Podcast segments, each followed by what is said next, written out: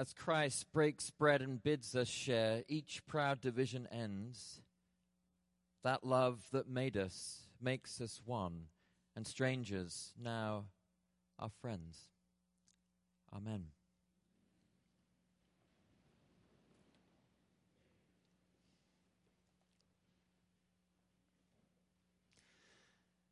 About 18 months ago, I was worshipping at All Saints under very different circumstances. I just spent three days that felt like two or three weeks with members of the vestry as a final candidate for rector of this parish.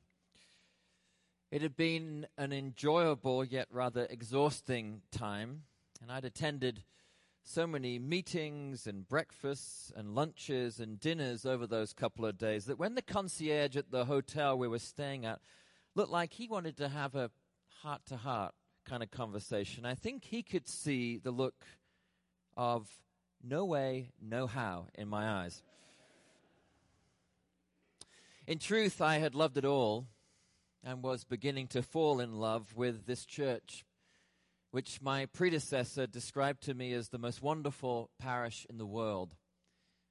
And with every week that passes as rector here, I see more and more of why.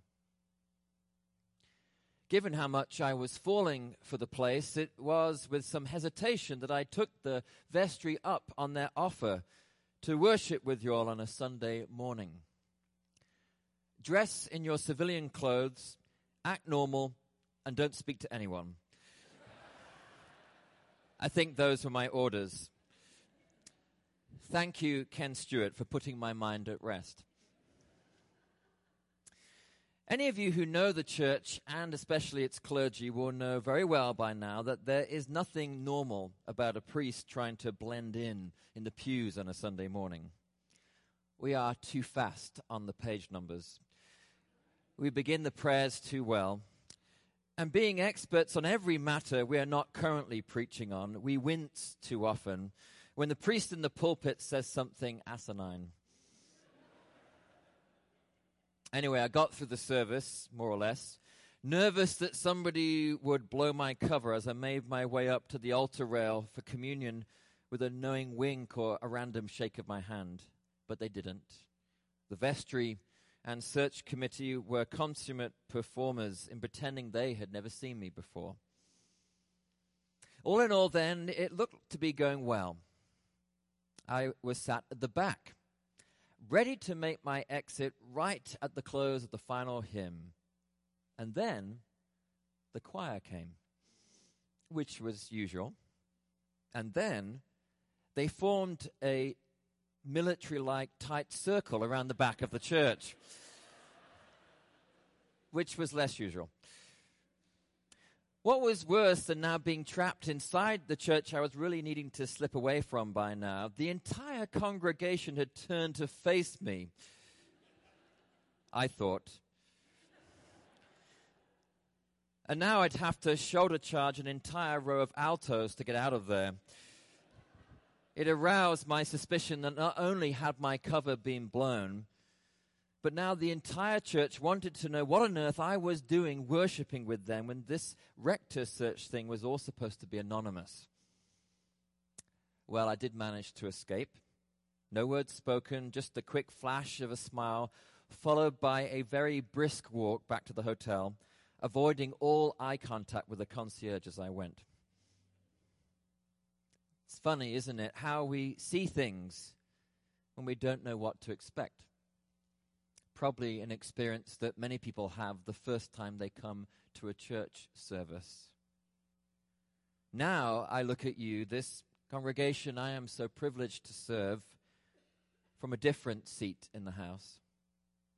Turning to the world at the close of our worship and it paints for me such a beautiful image of the church we already are and the one we are called to become. If you were part of the forum just now in Ellis Hall, you'll have heard something of your vestry's vision for how we might continue to build on the incredible legacy of years gone by of life together on this block and grow to be even more a people who will turn to one another and to the world that does lie beyond these doors. That strategic plan for mission has a lot of wonderful ways forward for us to walk in. But at its heart, it seeks for us to come to know, love, and serve our neighbors, the neighbors we see already sitting next to you in our pews today and who are part of our parish family, and the neighbors we have yet to meet and be enriched by.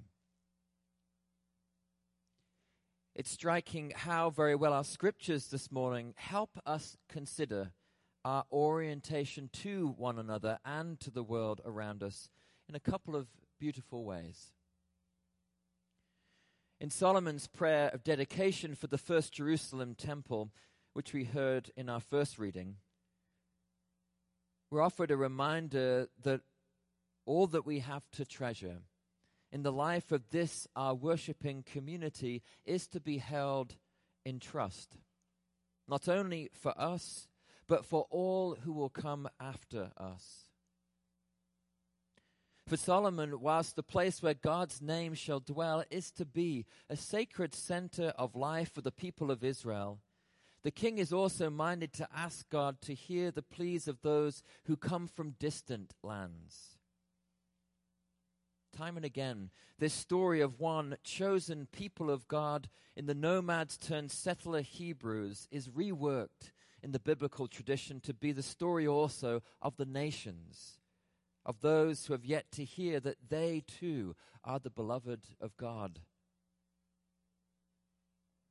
As much as this prayer of Solomon looks like a prayer for the dedication of a place of worship, I believe its gift is more truly as a prayer for how the Israelites, and by extension, how we might dedicate ourselves. Think of this glorious temple of our own here on North Avenue and West Peachtree. If the prayer of Solomon is to be our framework, then must we not also believe that this place of worship stands today not only for us, but for those for whom churches like this are as foreign, strange places with even stranger words and actions? What might our prayer be for them? How might our orientation to the world around us be a Solomon orientation, inclined to look for ways for newness to enter our midst in the form of those whom we have yet to call friends in the life of this parish? Solomon's prayer of dedication then helps us to imagine how we might look outward to the stranger to come into our midst. For the church in Ephesus that we heard in our second reading, our encouragement is for how we might look inward and to the work we'll have to do to be ready for the guest when we meet them. I wonder if you are struck as I am with the sheer irony of the armor of God imagery that we heard in Ephesians this morning. I've often thought that the headmaster of my elementary school was a fan of the epistle to the Ephesians. The only advice I can ever remember that man giving us was that if another child in school tried to beat us up, we should take the better path and simply smile at them lovingly. I'm here today to tell you that he was wrong about that.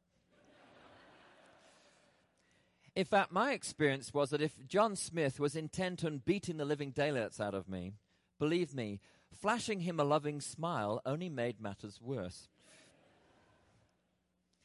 Having engaged in a fair amount of rough and tumble in my earlier years, it was something of a shock to discover later in life that my then headmaster was not, in fact, deranged, but a Christian. The armor that those kind of folks gear up with to face the world is not unstoppable force, but truth and righteousness and faith and the spirit of peace. Our inward work, therefore, is to take what we have mistaken for power our money, our social standing, our beauty, our bodily ability and lay it aside for the indwelling of real power, the sort of power we see when we look at the cross of Christ Jesus, the power that gives itself away. And so, in its refusal to be forceful, is capable of real transformation.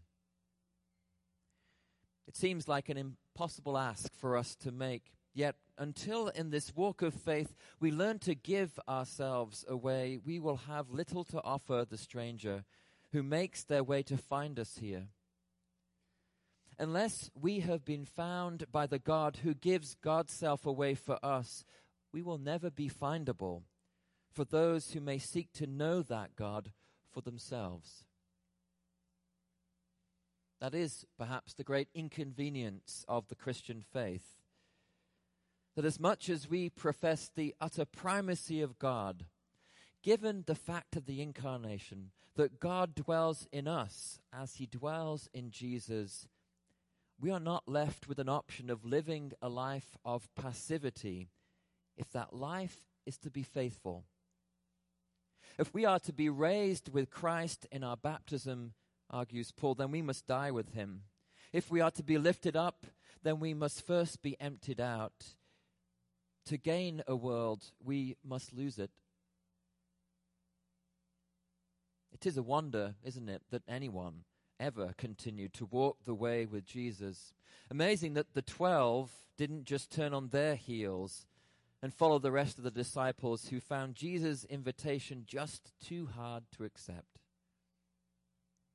Yet they did. And so we are here, a living remnant of that first hope. To whom else can we go? Is Peter's appeal. Where else does the water actually quench the thirst you and I have been feeling since our very first day? It's a calling, to be sure, not to be great or to be right or to be good at any of this, but to be real to one another and to ourselves, facing the world to welcome it in, following a Savior who has nothing less to give than the way of a transformational, self donating love.